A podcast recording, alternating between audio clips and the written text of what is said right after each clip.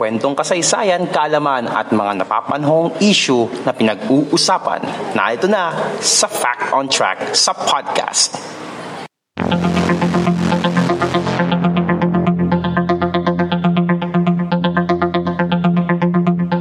Fact on Track sa podcast.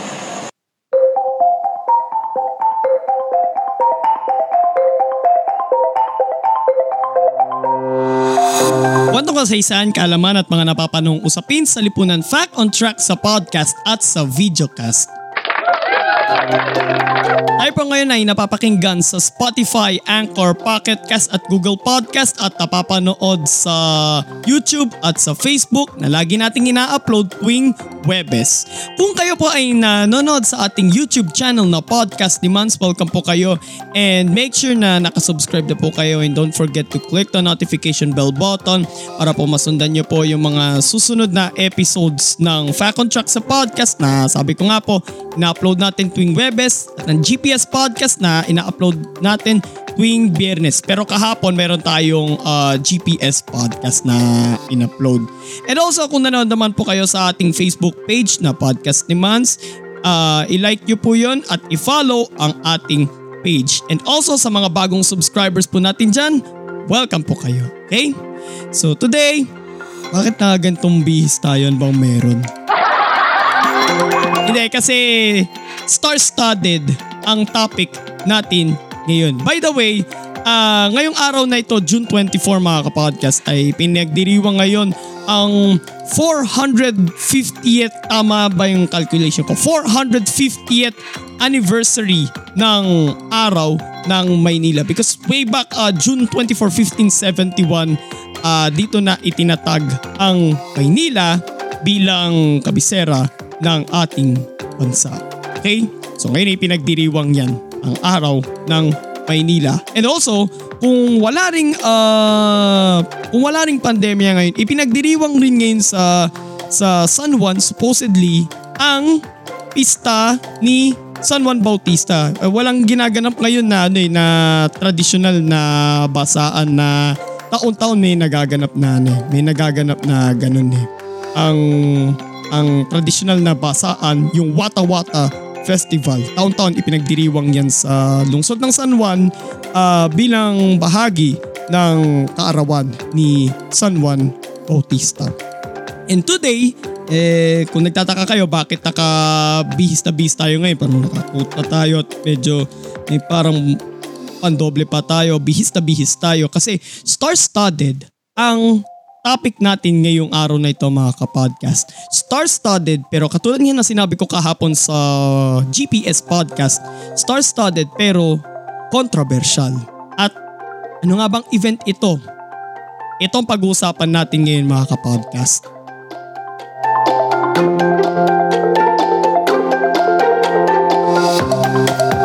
Fact on Track sa podcast.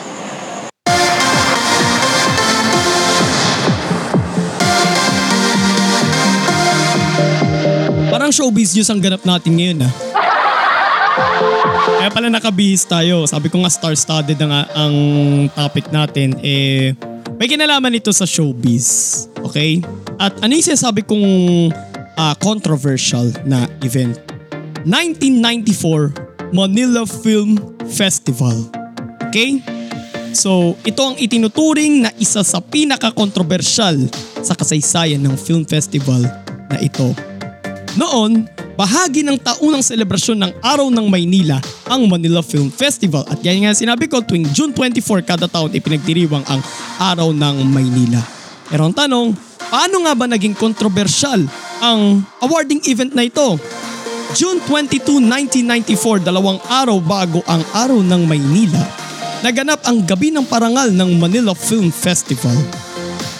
Dito ay nabalot ng iskandalo ang event na ito na kung saan ibang nabanggit na panalo sa Best Actor at Best Actress Award.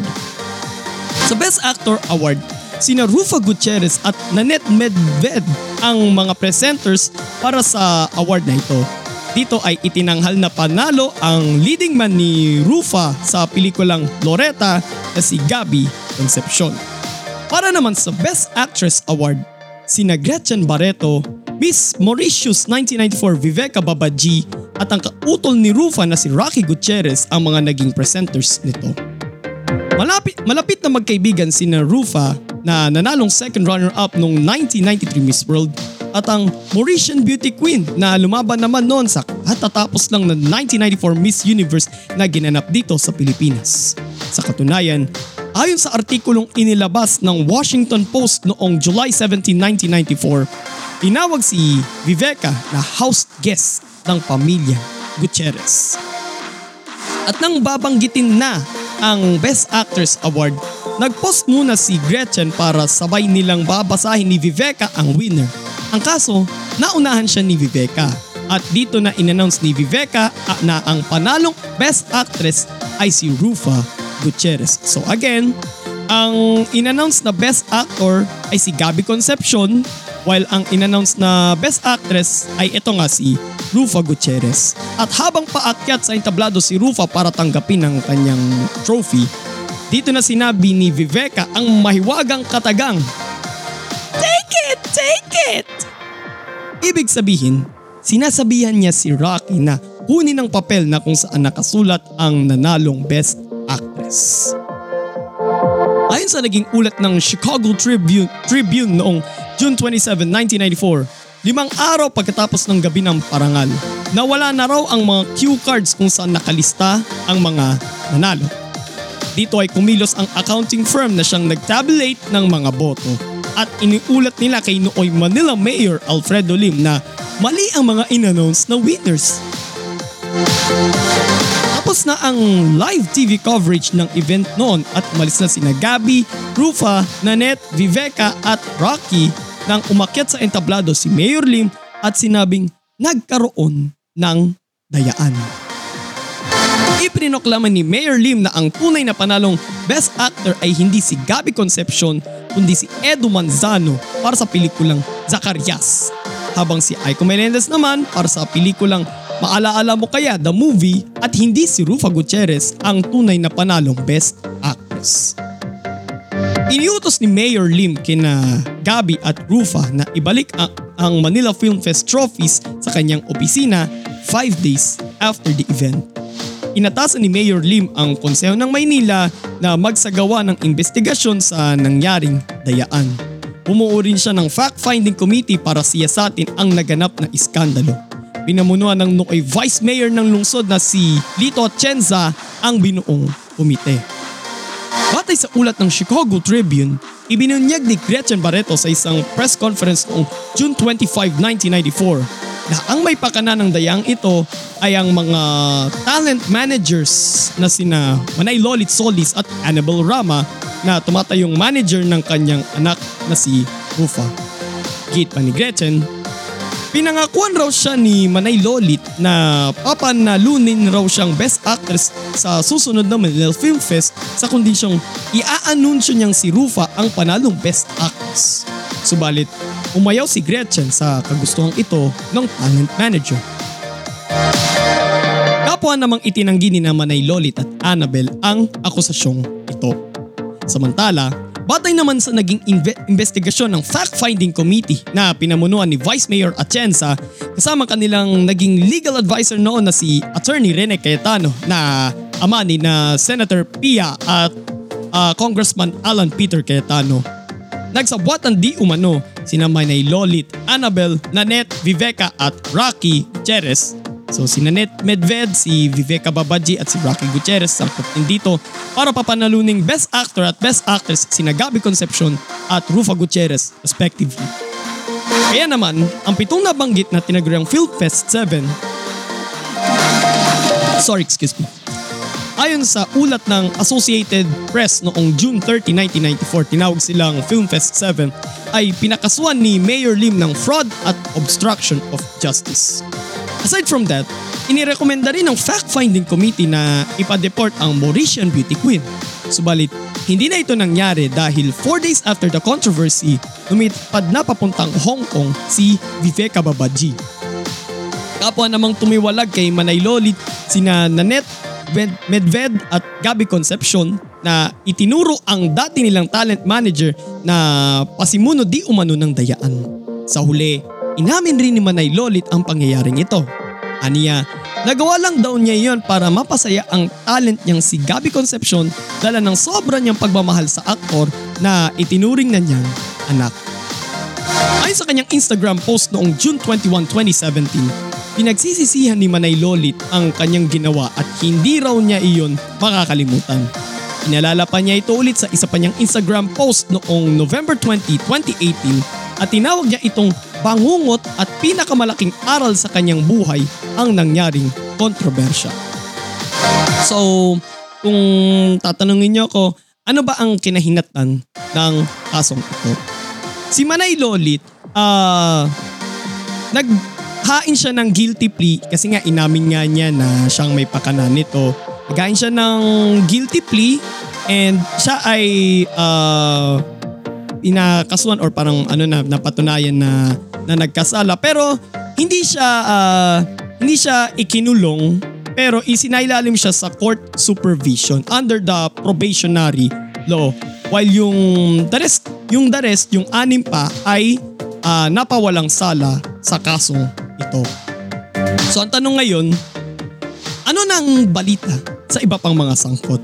As usual, tuloy pa rin sa pagmamanage ng mga talents hanggang ngayon sina Manay Lolit Solis at Annabel Rama.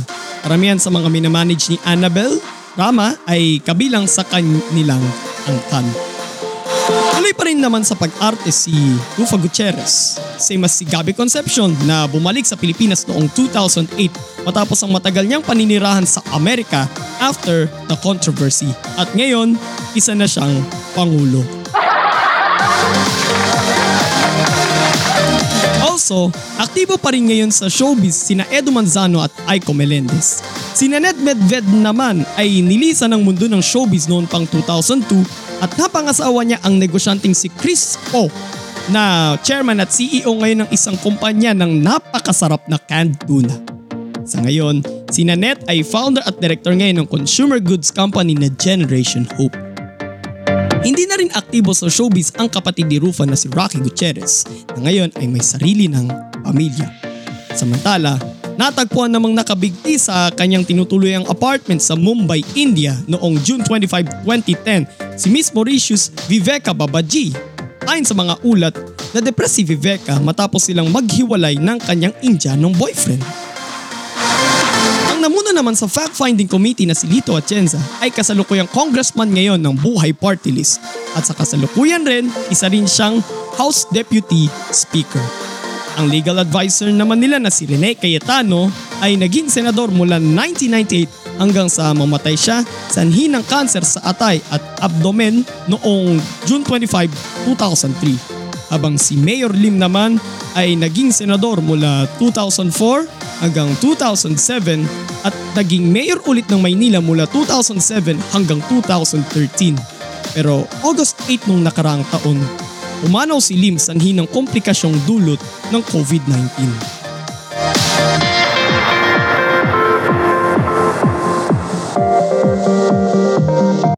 Fact on Track sa podcast.